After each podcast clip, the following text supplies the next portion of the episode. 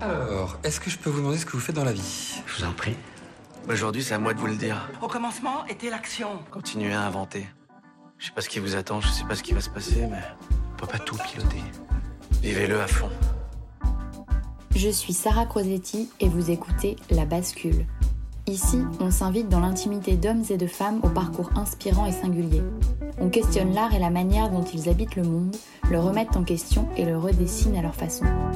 On discute de ce qui les fait vibrer, des moments clés de leur existence où ils ont basculé vers d'autres horizons que ceux vers lesquels on les avait orientés jusque-là. Écoutez leurs témoignages, écoutez-les redessiner le monde, en espérant que cela vous donne à votre tour l'envie de basculer vers de nouveaux horizons. Bonjour à tous et bienvenue dans cet épisode 36. Aujourd'hui, je vous donne 7 conseils pour lancer son business quand on n'y connaît rien. L'idée de cette boîte à outils est de vous donner des clés concrètes quand vous avez une idée, une envie, et que vous aimeriez lancer un business mais que vous n'y connaissez pas grand-chose. Mon premier conseil, c'est de chercher son idée. Il se peut que vous l'ayez déjà en tête et c'est super, mais pour les autres, si vous avez envie de vous lancer mais que vous ne savez pas vraiment dans quoi, il faut vous concentrer sur un point central. Votre idée doit résoudre un problème. Quel que soit le domaine dans lequel vous voulez créer quelque chose, vous devez identifier un point de friction, quelque chose qui ne va pas, et comment votre idée pourrait y apporter une solution. En anglais, on appelle ça le pain, qui signifie littéralement la douleur, et c'est un mot que l'on retrouve beaucoup dans le monde de l'entrepreneuriat. Sans pain, il n'y a pas de business qui fonctionne. Par exemple, vous pourriez travailler des mois sur un prototype de lacet qui ne se défait pas quand on marche, parce que c'est toujours pénible d'avoir à se baisser pour refaire ses lacets. Mais s'il n'y a pas de véritable problème, de véritable douleur, en l'occurrence, vous pouvez tout à fait vivre en vous baissant de temps à autre pour refaire vos lacets, ou alors vous mettez des scratchs, eh bien personne n'achètera votre idée. Vous aurez beau imaginer le concept le plus pointu, le design le plus raffiné, si les gens n'ont pas envie de lire, d'acheter ou d'utiliser votre produit, tout ça n'aura servi à rien. Commencez donc à chaque fois que vous identifiez un début d'idée par vous poser les questions suivantes. À quel problème répond mon idée? Est-ce que ce problème est véritable ou est-ce qu'il existe déjà des solutions alternatives? En commençant par là, vous éliminerez déjà beaucoup d'efforts inutiles. Mon deuxième conseil, c'est de trouver son pourquoi. Si vous écoutez cet épisode aujourd'hui, c'est que vous avez une idée en tête, une envie de création, un projet, aussi petit soit-il, quelque chose vous titille et vous avez envie d'aller plus loin et vous êtes au bon endroit. Que vous ayez envie de tout plaquer pour vous reconvertir ou de lancer un projet sur vos heures perdues, lorsque vous avez une idée, il y a quelques points à vérifier avant de se lancer. La première chose à laquelle réfléchir est de savoir à quel style de vie correspond votre idée. En effet, si vous rêvez de vous lancer dans la photographie en freelance, par exemple, mais que vous avez besoin de stabilité, de récurrence et peur de l'inconnu, ce n'est peut-être pas la bonne voie pour vous. De la même façon, si vous voulez vous lancer dans l'entrepreneuriat pour devenir riche, ce n'est peut-être pas non plus la voie qu'il faut privilégier, car moins de 1% des entrepreneurs deviennent millionnaires. Bref, l'idée est donc ici de se demander ce qu'il se cache derrière votre idée et donc derrière vos envies. Liberté, indépendance, créativité, qu'est-ce que vous voulez vraiment? Posez-vous donc les questions suivantes. Quelles sont mes envies, mes peurs? Quels sont mes besoins financiers, psychologiques, émotionnels. Est-ce que cette idée va y répondre? Quel est le style de vie que je souhaite me construire avec ce projet? Quel impact ai-je envie d'avoir sur les autres?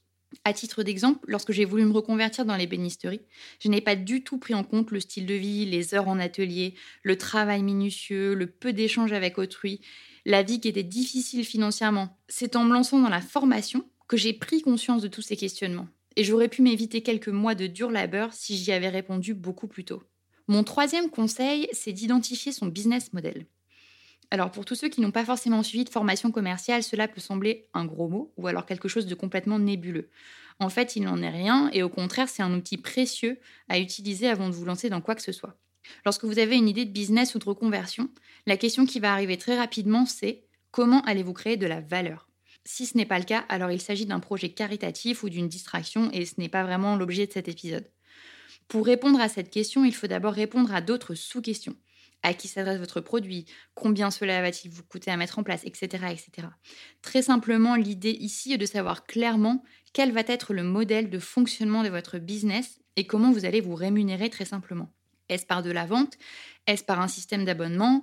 Devez-vous déposer un brevet? Est-ce qu'il y a un système d'affiliation? Avez-vous une boutique en ligne, etc., etc. Je ferai un épisode plus détaillé sur cet aspect, mais vous pouvez déjà répondre aux questions suivantes. Le premier point, c'est de savoir quelle est votre proposition de valeur.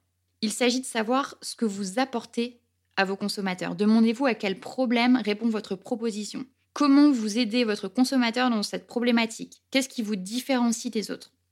Vous pouvez par exemple amener une innovation, un nouveau design, une esthétique différente, de la personnalisation, de la performance. Vous devez définir ce qui caractérise votre produit et pourquoi les clients vont avoir envie d'acheter ce que vous proposez plutôt que celui du voisin. Le deuxième point de votre business model, c'est le client. Comprendre qui est votre client. C'est une des premières questions à se poser. Qui va acheter mes produits? Quelle est ma cible? Est-ce que ce sont des femmes? Est-ce que ce sont des hommes? Quel âge ont-ils? Qu'est-ce qui les intéresse? Vous devez comprendre à qui vous allez vendre votre solution. Vous devez connaître votre client avant même de concevoir votre offre, car créer quelque chose pour quelqu'un dont on ignore l'identité, c'est beaucoup plus compliqué. Le troisième point de votre business model, c'est la communication. Vous devez réfléchir à la manière dont vous voulez rentrer en contact avec vos clients. Avez-vous une boutique? Allez-vous utiliser les réseaux sociaux? Quel est le moyen de communication le plus pertinent pour échanger avec vos potentiels clients? Le quatrième point, c'est la communauté.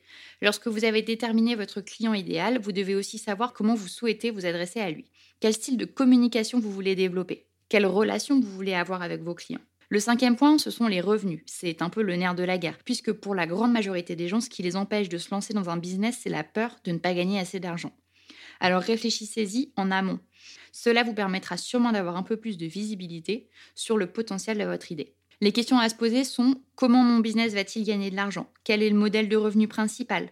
Combien les clients sont-ils prêts à payer? Combien payent-ils actuellement si vous avez des concurrents par exemple? Le sixième point, ce sont les partenaires. Il faut identifier tous ceux qui vont pouvoir vous aider à mettre en place votre business, les prestataires, les fournisseurs, etc. Le septième point, ce sont les ressources. De quoi avez-vous besoin pour développer votre projet? Est-ce que vous avez besoin d'un bureau, d'une voiture, d'une marque, d'un brevet, d'une mise de départ, de connaissances? Listez ici tout ce dont vous pouvez avoir besoin dans l'immédiat si vous deviez donner vie à votre projet demain. Le huitième point, c'est de définir votre activité. Ici, il s'agit vraiment d'expliquer ce que votre projet ambitionne de faire. Est-ce que vous allez vendre des culottes menstruelles, développer une solution de coaching mental pour les femmes enceintes, développer une plateforme de vêtements de seconde main pour les enfants?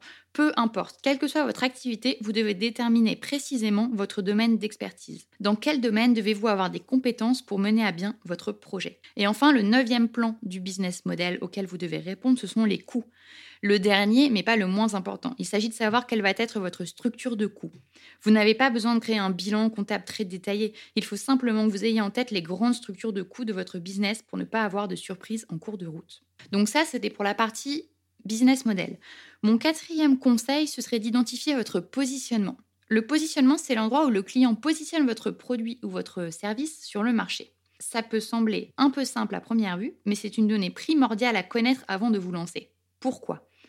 Parce que le positionnement détermine tout le reste. Et j'exagère à peine. Par exemple, si vous voulez lancer un service de conciergerie de luxe, vos prix doivent être élevés, votre communication doit adopter les codes du luxe, votre segment client doit être une clientèle aisée, etc. etc. Si vous êtes Lidl, que vous développez un supermarché avec des prix compétitifs et donc un positionnement plutôt bon marché, il faut que votre communication soit adaptée, que vous axiez votre marketing sur la comparaison avec vos concurrents, etc. Toute la stratégie et le développement produit sont directement liés à ce positionnement. C'est donc la ligne directrice de votre communication et de votre proposition de valeur. Mon cinquième conseil, c'est de créer et de développer ces tarifs. Alors ici, on ne va pas passer trop de temps parce qu'en fait, il faut éviter le fameux je veux que mes offres soient parfaites pour commencer. En fait, elles ne le seront pas. Pour créer une structure d'offres de base, appuyez-vous sur ce qui existe déjà sur le marché ou sur les besoins de vos clients. Puis lancez-vous, commencez à vendre et améliorer vos offres au fur et à mesure. Au début, vous allez tâtonner, sûrement ne pas facturer assez, vous en mordre les doigts parce que votre temps ne sera pas assez rémunéré, ou alors vous allez facturer trop et perdre des clients. Mais en fait, c'est la seule manière d'ajuster le curseur de plus en plus justement.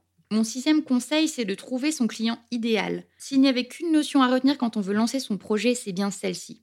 Le client idéal, qu'on appelle aussi parfois personae, c'est un personnage représentant par ses caractéristiques un groupe ou un segment cible.